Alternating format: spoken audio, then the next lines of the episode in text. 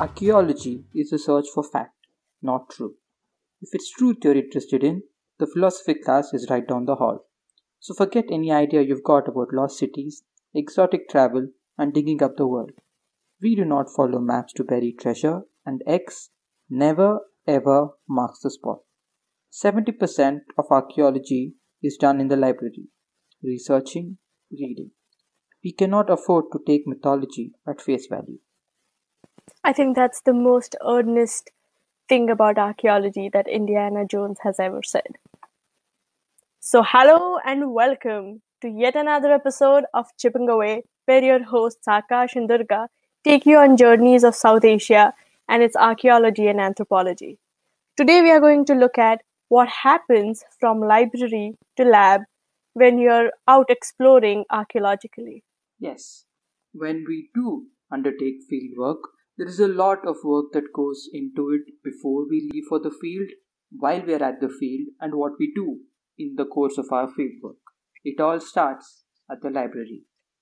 In the library, we start with a problem that we want to investigate in an archaeological excavation. For that, we collect as many, or sometimes as little, sources as we can get our hands on. May it be ancient literature, some survey maps, travelogues, or some ancient archives from the bygone era. So, for example, a text, a Greek text called as Periplus of Erythraean Sea, gave us some insights about the port sites along the west coast of India. And from then, from the Greek traveler's account, we know of the old names of ports of Sopara, Thana, and other famous ports along the western coast of India up to Kerala. Interesting, isn't it? Very. But it's not just literature. In this modern age, with all its fancy technology, we also have access to a lot more technological avenues. One such thing is satellite imagery. What everybody uses these days in the form of Google Earth, we can also use that to identify various features on the landscape that we can investigate. By doing this, we can identify certain areas that have a lot of potential for archaeological work. For example, in forested areas, we can investigate the potential of the site by using a technology called as LiDAR. LiDAR actually means light detection and ranging, hence the term or the acronym LiDAR. Yes, with LiDAR, what we do is that we have drones that emit uh, lasers that go through the forest cover to understand the underlying uh, topography of the region. Through this, we can identify how the ground actually looks like without having to step onto the ground. And it's primarily used in areas where you have thick forests and jungles, such as uh, Central America or Southeast Asia. And if we were to translate this same technology for underwater landforms, we use a technology by the name sonar, which uses the same principle of mapping the sub-water surfaces. Exactly, but instead of light and lasers, it uses sound waves. That's right. Hence, sonar. Yes. So now that we know what to do before we go into the field, we have our question already in hand. We've identified possible areas that we could survey to answer this question. We travel to these areas, and once we get there, we do a lot of walking. We walk and walk and walk. And probably keep walking even more. Sometimes we collect soil samples, look at the landforms around us, look at old sites that were previously researched on, and talk to the people who inhabit these landforms. So when we walk through these villages, we talk to the people and try and get an insight about the local landscape.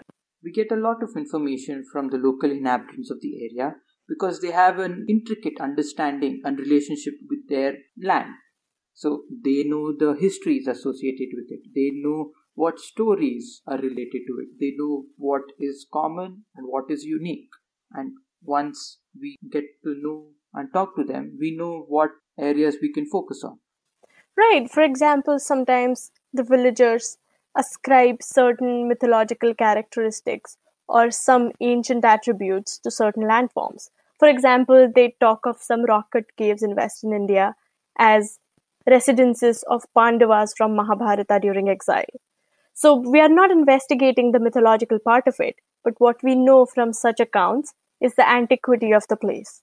And if we go and investigate, let's say, cave temples or rock cut caves in this example, we can actually stumble upon some ancient remains and some markers of the landforms that would tie in our archaeological inquiry. Exactly. And doing all of these things, we can identify certain points of interest that we can further uh, undertake research on. So once these preliminary surveys are done and we've identified these areas, points of interest, what we go about doing is undertake test pitting or trial trenching. Right, so we don't start digging right away with the shovel. No, no, not yet. And even after this, once we find out what lies buried, we still select only one or two sites where we can conduct large scale excavation. Right, so it's not an arbitrary digging away or taking away of soil from the landforms, but a systematic, well thought of process to answer only the questions, the research questions that we have framed for our investigation. Yes. Excavation is the systematic destruction of the site, and hence we should ensure we do as little of it as possible and mostly geared to the questions we have in hand. Right, so when we take the test trenches or the test pits, we excavate a small area and try and get an idea of what lies beneath. Exactly. And well, as we are excavating and we are destroying the site, we need to ensure we record and document everything because once destroyed, it's very difficult to reconstruct.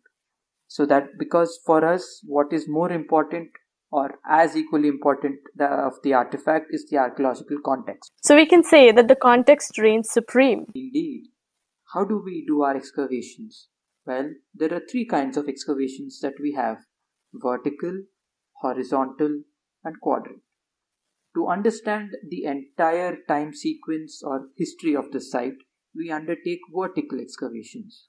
When we take a vertical excavation, say for example, uh, any multicultural site or a site that has multiple periods and layers of occupation, you will find these different layers. So, for example, layer 1 could be a Harappan site, layer 2 could be a post Harappan occupation, layer 3 could be a historical period occupation, and layer 4 could be a modern occupation.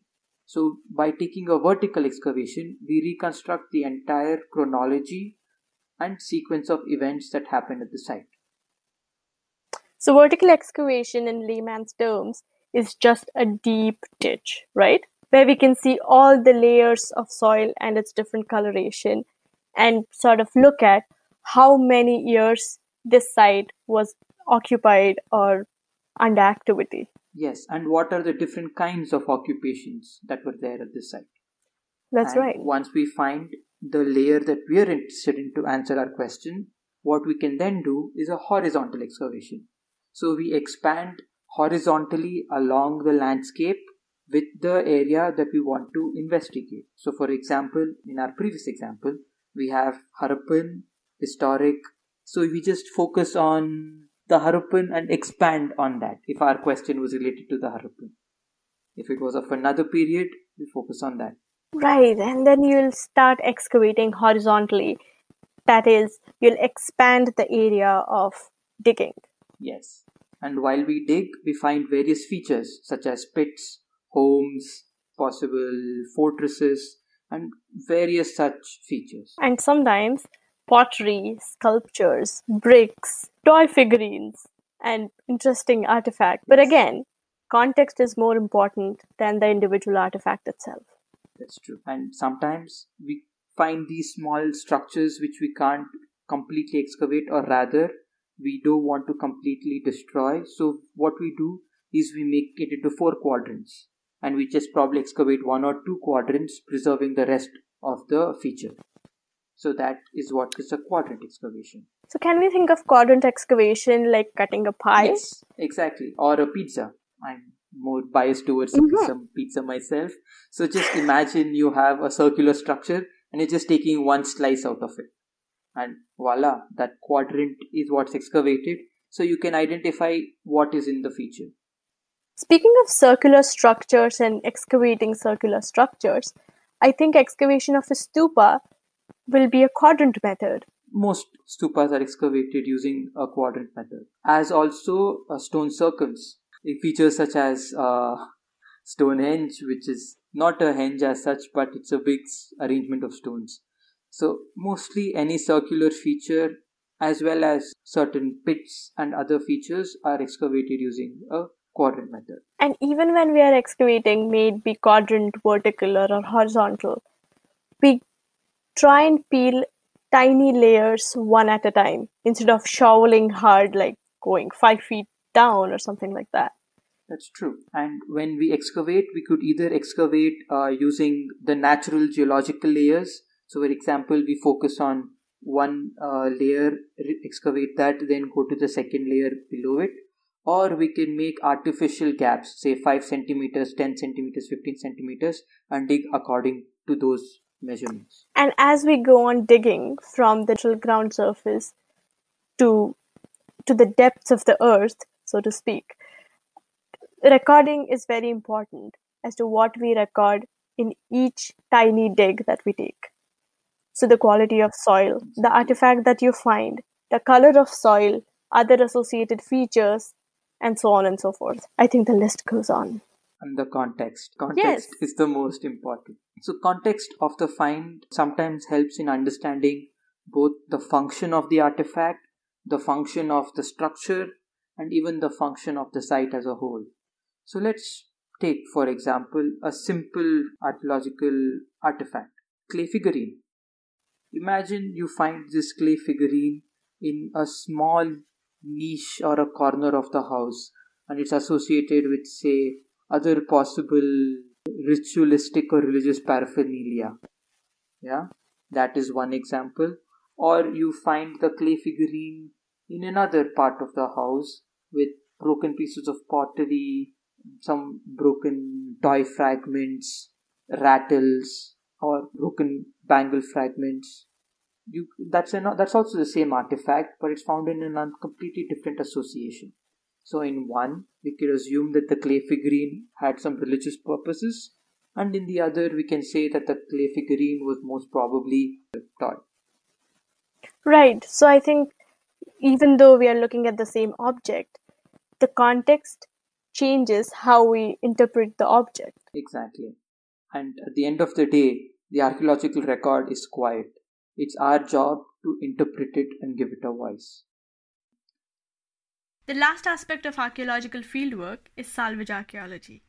In salvage archaeology, the archaeological data is documented, recorded, and preserved for future generations in extraneous circumstances. Now, what are these extraneous circumstances or extraordinary circumstances? So, for example, in cases where a dam is being built or a mining project is proposed at a site, the archaeological data or some of the artifacts, building material, and other material sources are recorded for further enqu- inquiry. An excellent example of salvage archaeology is the site of Nagarjunakonda in Guntur district of Andhra Pradesh. At this site, uh, the dam Nagarjuna Sagar was proposed, and the site of Nagarjuna Konda was documented, recorded, and some of the artif- archaeological data was salvaged from the site that is relocated from the low lying areas to higher elevation areas. This enabled future generations of archaeologists to be able to look at the artifacts and archaeological data firsthand and analyze and study it further. And thus ends our journey from the library to the lab. Join us again next time when we take another journey into how we do South Asian archaeology at this new podcast, Chipping Away. Do drop in your suggestions and comments at us, and also if you have any themes you'd like us to work on, let us know on our Twitter page. See you guys. Bye-bye. Until next time.